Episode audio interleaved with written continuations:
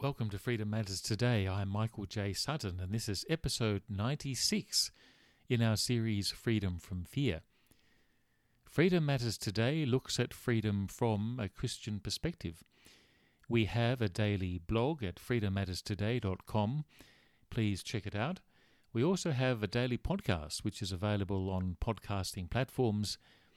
And the current series is Freedom from Fear and has been running for 96 consecutive days. We also have ebooks available, or will be available in a few weeks' time, and they will be available online. And they also will cover the five themes of Freedom Matters Today, which are freedom from fascism and tyranny, freedom from fear and despair, freedom from sin and death, freedom from past and prejudice, and freedom from guilt and shame. Today, freedom from futility.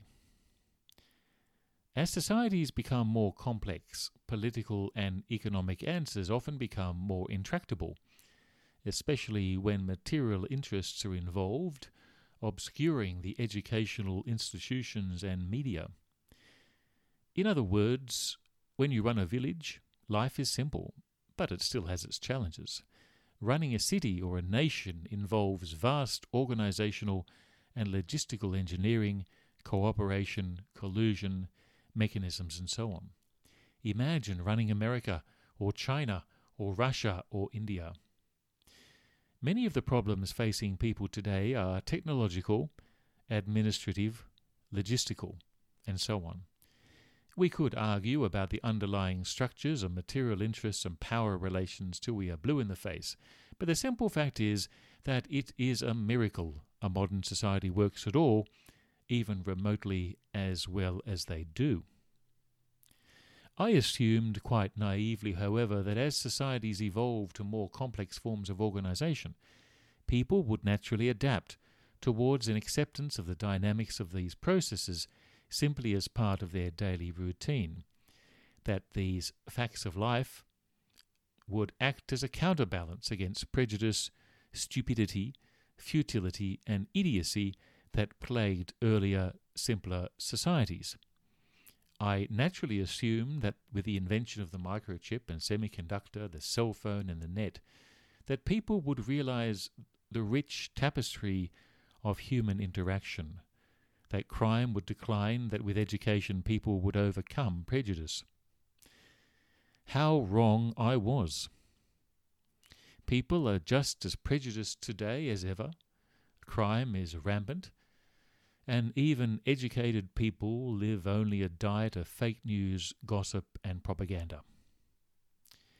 The more complex society becomes, the easier it is to persecute people and especially to locate, harass, and eliminate those groups of people allegedly responsible for all the problems in our complex society. This is the paradox of postmodern life.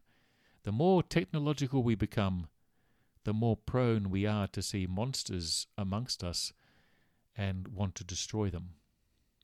That is why Paul's letter to the Ephesians is so relevant today. It speaks to us 2,000 years after it was composed.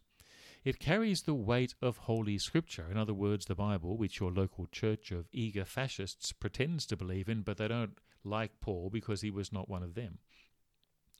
Fascists blame people for problems about which they are completely innocent. Fascists are driven by the lynching mentality, the logic of the mob.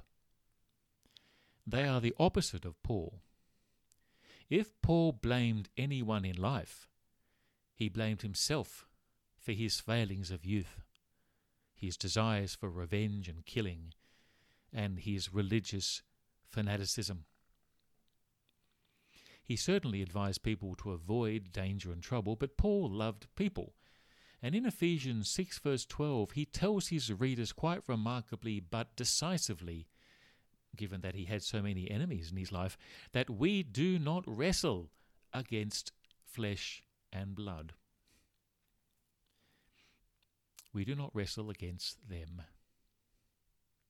The church today should take notice, and fascists should cease their morality crusades, because you are fighting against God.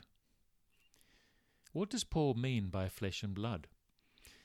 There is evidence within his other writings that give us a clue as to the meaning of the phrase flesh and blood.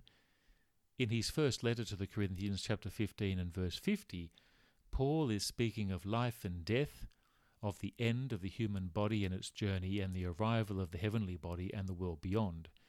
This verse reads, I tell you this, brothers, flesh and blood cannot inherit the kingdom of God, nor does the perishable inherit the imperishable. On one level, it poses more questions than it answers, but Paul seems to be saying here that people, as people, as bones, flesh, and earthly stuff, cannot inherit the kingdom of God, which is spiritual in nature. The important thing for us here is that the phrase is the same. Paul says flesh and blood, and in all translations I've read, this phrase is retained as far as I know. Most translators are reluctant to change the original in Greek, which I find interesting. Put simply, Paul is saying, We are not wrestling against people.